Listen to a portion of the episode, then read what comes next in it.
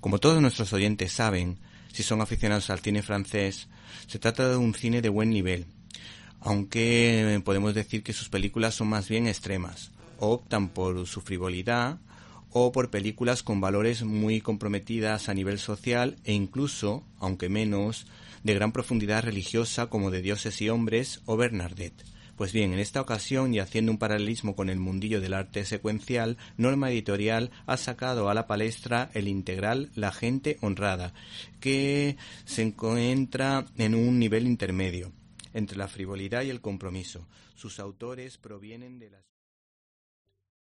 ¿Te está gustando este episodio? Hazte fan desde el botón apoyar del podcast de Nivos. Elige tu aportación y podrás escuchar este y el resto de sus episodios extra. Además, ayudarás a su productor a seguir creando contenido con la misma pasión y dedicación.